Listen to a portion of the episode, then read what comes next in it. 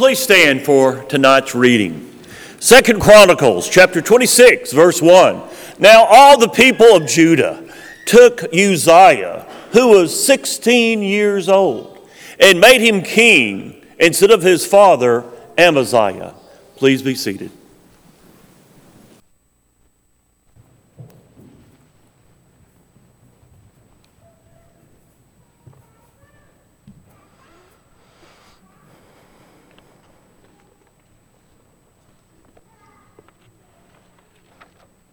I'm not sure if you've noticed, there's a pile of folks over here.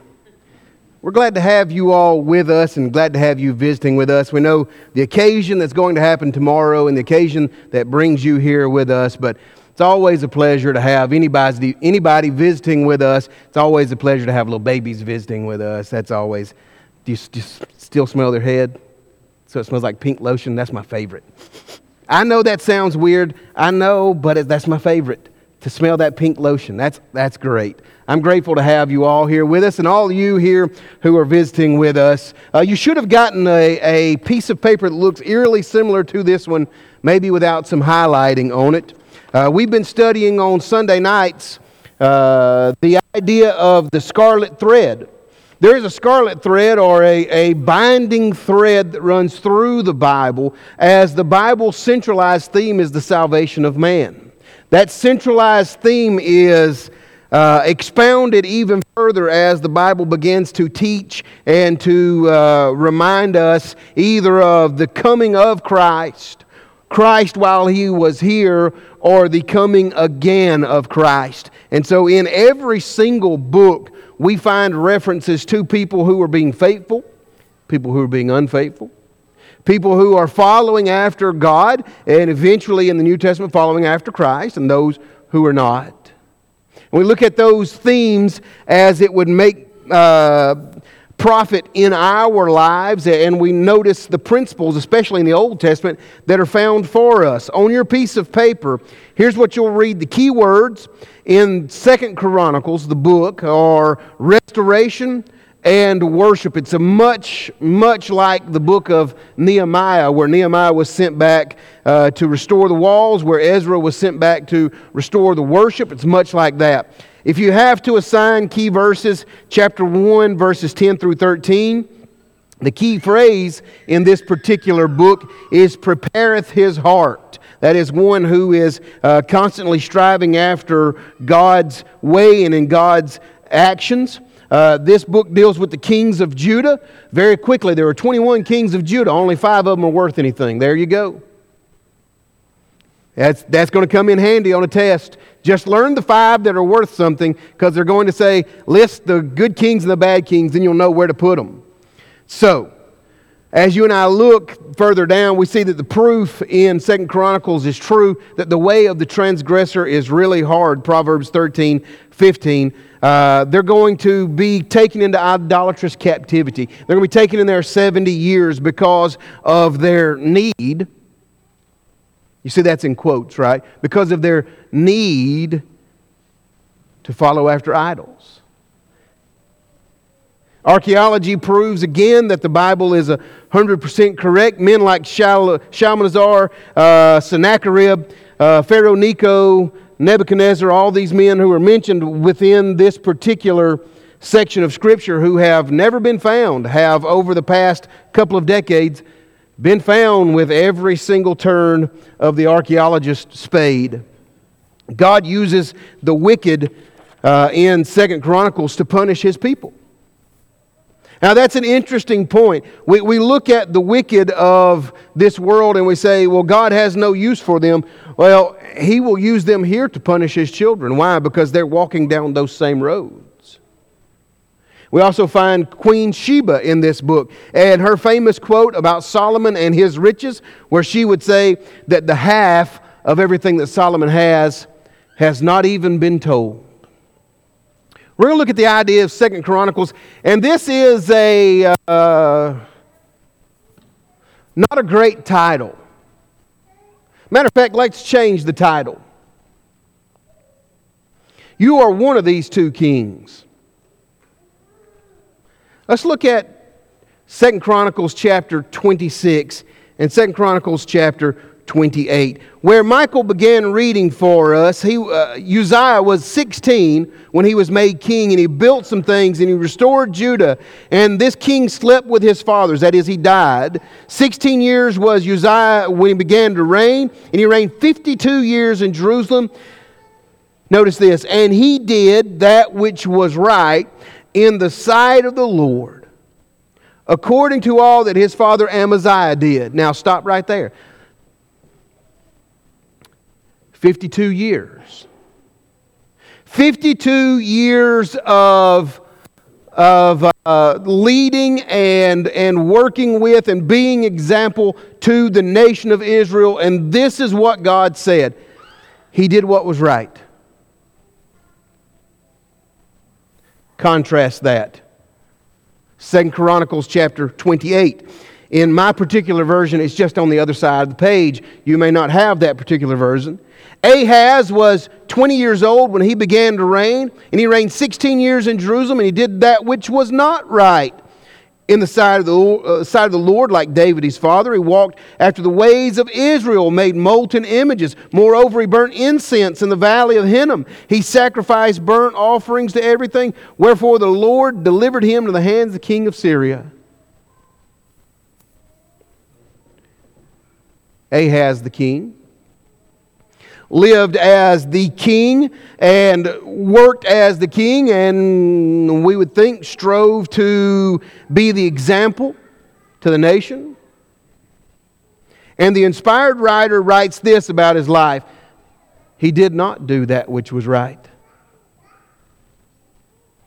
Within one page, if your Bible is written like this copy, Within one page, you have one man who has been called through the rest of time as doing what was right, contrasted with a man who took his time to do everything wrong. So, what does this have to do with me? Has everything to do with you. Let's boil your life down. Or my life. People don't like it when you say, let's boil your life down and they have a picture of a tombstone. That sort of begins to creep them out a little bit. Let's boil my life down to one sentence that really matters. Would it begin with he's a father or a husband? Would it, would it include he is from Alabama? Would it include that he is this or that? None of those sentences about the kings included any of those things. You want to boil your life down real quickly? Right now. Right now, think about it. You're the only one who can answer this question. Right now.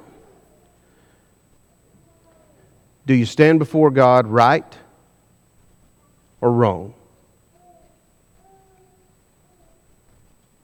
And you know the answer. As a matter of fact, you are the only one within this room who knows the answer to that question about yourself.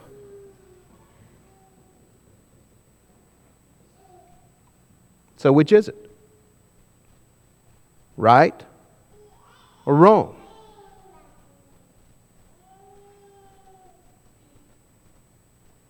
That's the point of the book that's the point of 66 books. That's the point of the Old Testament. That's the point of the New Testament. That's the entirety of the point of our life. Are you going to stand before God right? Or are you going to stand before God wrong? Now, the, the easiest thing to do is to say, I'm going to stand before God doing whatever it is I want to do. Fine. Then you have made your choice. Because following after self is not following after God. You've decided to be chapter 28. Or you could say right now, I'm going to follow God no matter the cost. Well, good, then you've made the choice. And you're chapter 26. You're either Uzziah or Ahaz. Which one are you? There's even better news for you tonight. Just because you may have chosen one way doesn't mean you have to stay there. You have the opportunity to change. You have the opportunity to go from chapter 27 to chapter 26 or 28 to 26. You have the opportunity to look at your life and go, man, I've made a, a colossal mess out of this. I need to follow after God. You have the opportunity tonight to hear what he has to say. Matthew chapter 13 and verse 13. You have the opportunity tonight to believe what he says, Luke 13 or 12, 11, not 12 or 13. Hebrews 11, verse number 6. You have the opportunity tonight to repent of your sin. That is, change the way you think about those things, which results in a change of action. Luke 13, 3 and 5. You have an opportunity tonight to confess Jesus as the Messiah, the anointed one, the one and only to save mankind. John 14 and verse 6. I am the way, the truth, and the life. You have an opportunity tonight to be baptized into the family of God. Taking yourself from chapter 28 to where God would say he did not do those things that were right, to chapter 26, where your life boils down to this he did those things that were right in the sight of God.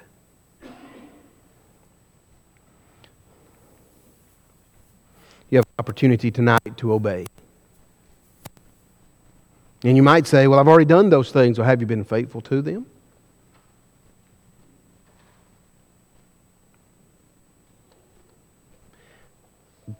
That's the point. I wish I had a better presentation. That's the point of the whole thing. When you stand before God, will you be right or wrong? You know the answer. Now, if you're happy with what the answer is, encourage those by singing who may not be if you're not happy with the way you would stand before God even this evening, change it. Don't wait. Change it right now while we stand and sing. There's a